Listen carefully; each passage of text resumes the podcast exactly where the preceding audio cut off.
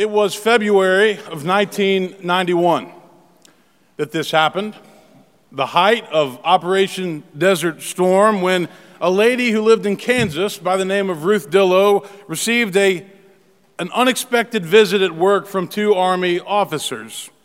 They had come to tell her in person that her son, Clayton Carpenter, private first class, had stepped onto a mine in Kuwait and was dead.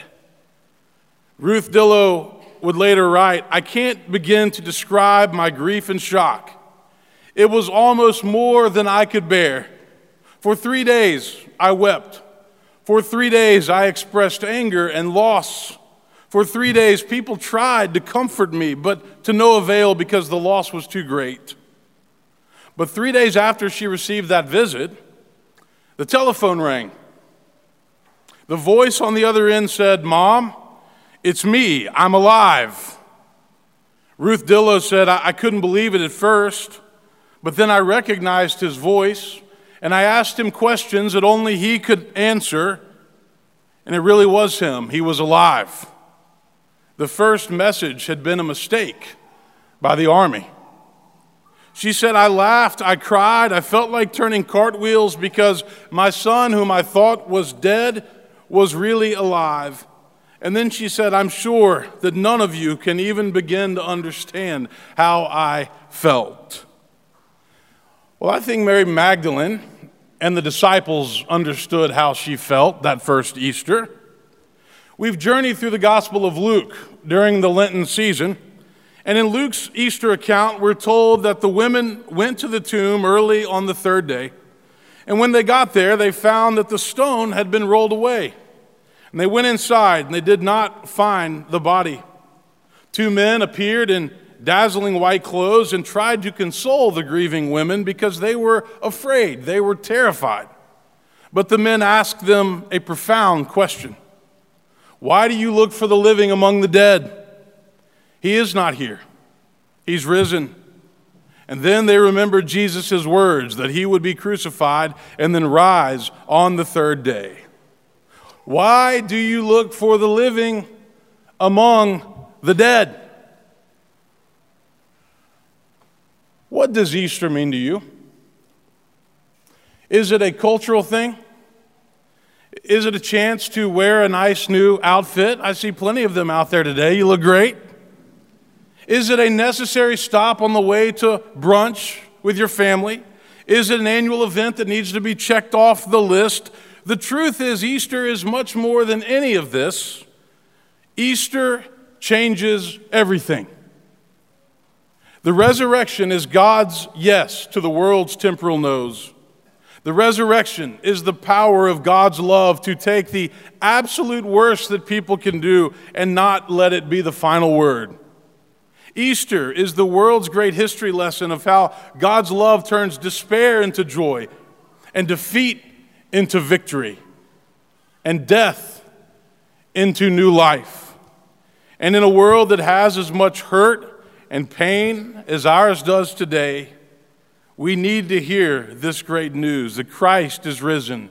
He is risen indeed. I look back over the years and I have preached many different Easter sermons. And there's always some core messages that you come back to about what, what Easter is all about. I think there are three basic messages of Easter. The first one is that Easter reminds us that Jesus Christ was who he said he was the Messiah, the Son of God, the one who willingly gave his life to bring God's love and God's kingdom here to earth. And everything that he taught was true. Our faith would not have lasted for 2,000 years if it were based on a lie.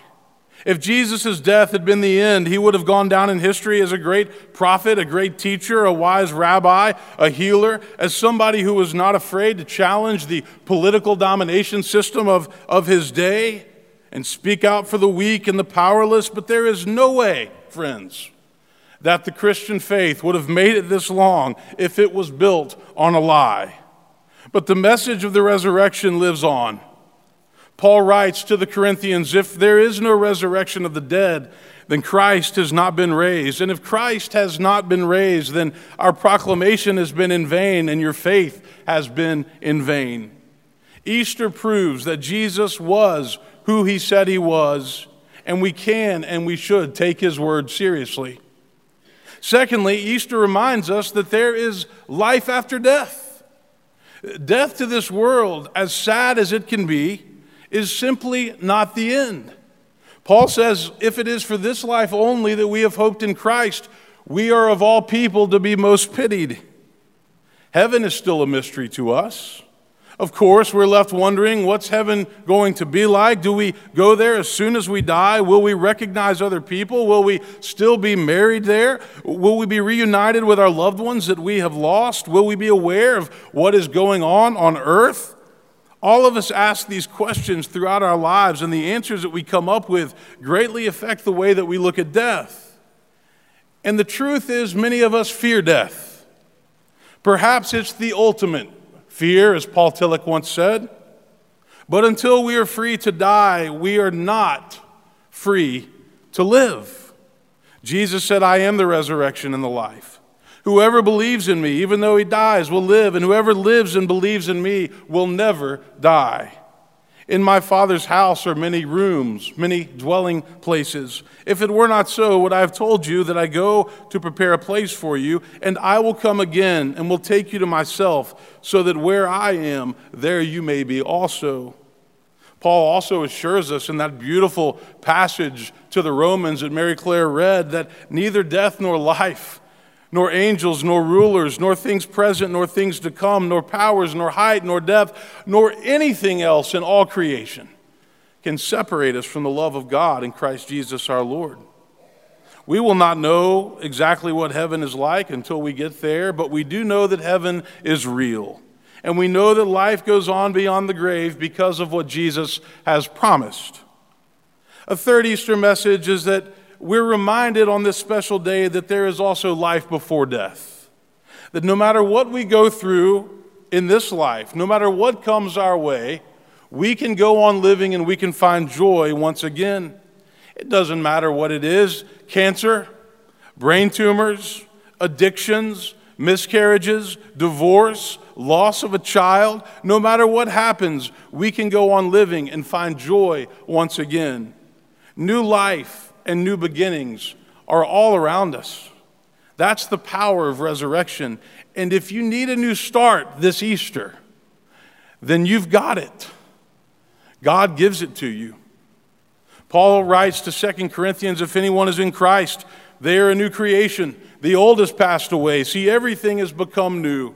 Everything has become new. Now, I don't know about you, but, but I want to live that way. But as important as these basic messages of Easter are, I believe that they lead us to three important questions that we should ask this Easter Sunday. The first question is this What is it in your life or in your heart that needs to die so that something better can be reborn? Is it bitterness? Is it anger? Is it jealousy or resentment? Is it a relationship that you can't get over? Is it a friend who has betrayed you? You know, as human beings, we have things in our hearts that we need to let go of so we can move on to a better future. We may not realize it, but we hold on to things that are unhealthy and that keep us from fullness of life. And I believe that Easter is the perfect time to let it go. To use the old Christian phrase, we might need to be born again. Now, that makes some people nervous, but I like what one of my favorite authors, Frederick Buechner, said when somebody asked him, Dr. Buechner, have you been born again? What did he say? Let me tell you something. I've been born again and again and again and again. And that's Easter.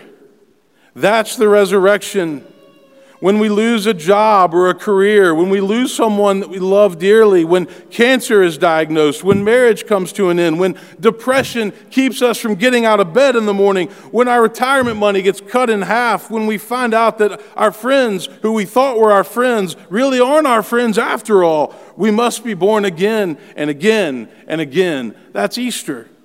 It's new life in this world and beyond. Second question what are you going to do to overcome fear in your life? fear of rejection, fear of inadequacy, fear of failure, fear of being hurt, fear of not having enough, fear of death itself. All of us deal with fear on a regular basis. But some people let it paralyze them. Some people allow it to dominate them, to consume them, to control them. My old friend and, and mentor, Fred Craddock, passed away a few years ago, but he preached a powerful Easter sermon one time when he said this. He said, The opposite of faith is not doubt, the opposite of faith is fear. Fear is death itself. Why didn't you go out for the ball team? Afraid I wouldn't make it. Why didn't you try out for the school play? Afraid I wouldn't get the part. Why did you lie to your parents? Afraid of punishment. Why did you cheat on that test? Afraid I would fail. Why are you jealous? Afraid of losing love. And so Craddock says, afraid, afraid, afraid, afraid, afraid. That's the refrain of what we are and what we do, but don't be afraid. Don't be afraid to live and love and laugh. Don't be afraid to give and serve and care. Don't be afraid to speak and to do. That's the message of Easter. Don't be afraid because Jesus said, I will be with you always until the end of the age. Final question this Easter Sunday.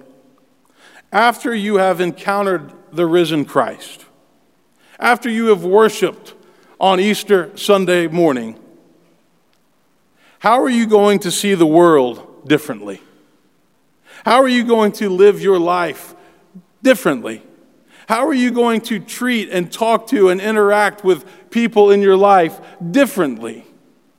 If we continue in Luke's gospel, he tells us about the road to Emmaus.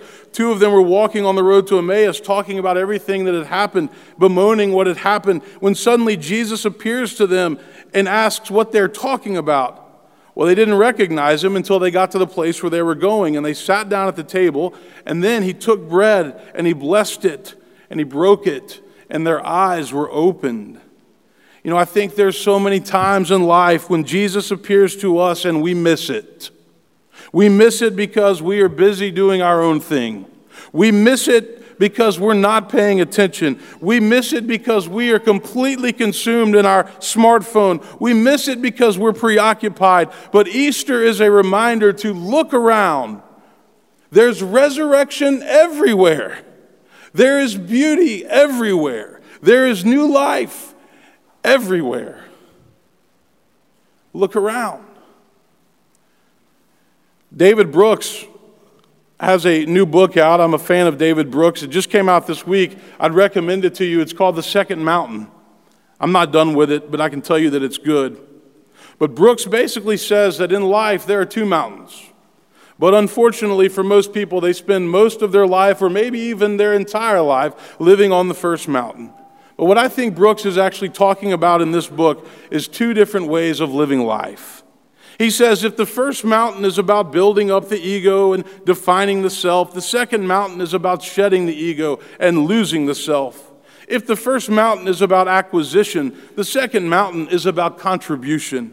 If the first mountain is elitist, moving up, the second mountain is egalitarian, planting yourself amid those who need and walking arm in arm with them. I believe that we truly begin to experience the second mountain when we encounter the risen Christ. And it changes who we are, and it changes how we live, and it changes how we see the world and how we treat others. And selfishness, resentment, and fear begin to fade, and we begin to experience joy in ways that we never thought we could. One of the things that Brooks points out is that our culture has become very focused on the self, and it really is a problem. People are lonely, people are depressed. There's been a rise in mental illness, a rise in depression, a rise in the suicide rate, and you have to be a complete fool to deny it.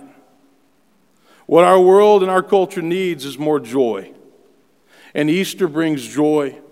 Encountering the risen Christ brings joy. Being freed from the fear of death brings joy. And that's why we celebrate Easter. This past week, we all watched those horrific images of the beautiful cathedral of Notre Dame in Paris. We watched it go up in flames. Not the entire cathedral, but a good majority of it. When I lived in Switzerland in 2004, I uh, worked at an Anglican church and I got to go to Paris a number of times, and that was the first time that I ever visited Notre Dame. And I was taken back by its beauty and by its splendor, and how sad to watch that cathedral burn. The French have vowed to rebuild it, and they will. I think over a billion dollars has been pledged to rebuild it. But here's the question that was on my mind why do we fail to appreciate so many things and so many people in life until they are gone? Easter is a reminder to not live that way, to be filled with the Spirit of Christ's love, and to let the resurrection change you for good. Would you join me in prayer? God, give us eyes to see the beauty of the spring and to behold your majesty in every living thing. And may we see in lacy leaves and every budding flower the hand that rules the universe with gentleness and with power. And may this Easter grandeur that spring lavishly imparts awaken faded flowers of faith lying dormant in our hearts. And give us ears to hear, dear God, the springtime song of birds with messages more meaningful than our often empty words telling harried human beings who are lost in dark despair to be like us and do not worry, for you, God, have us in your care. Amen.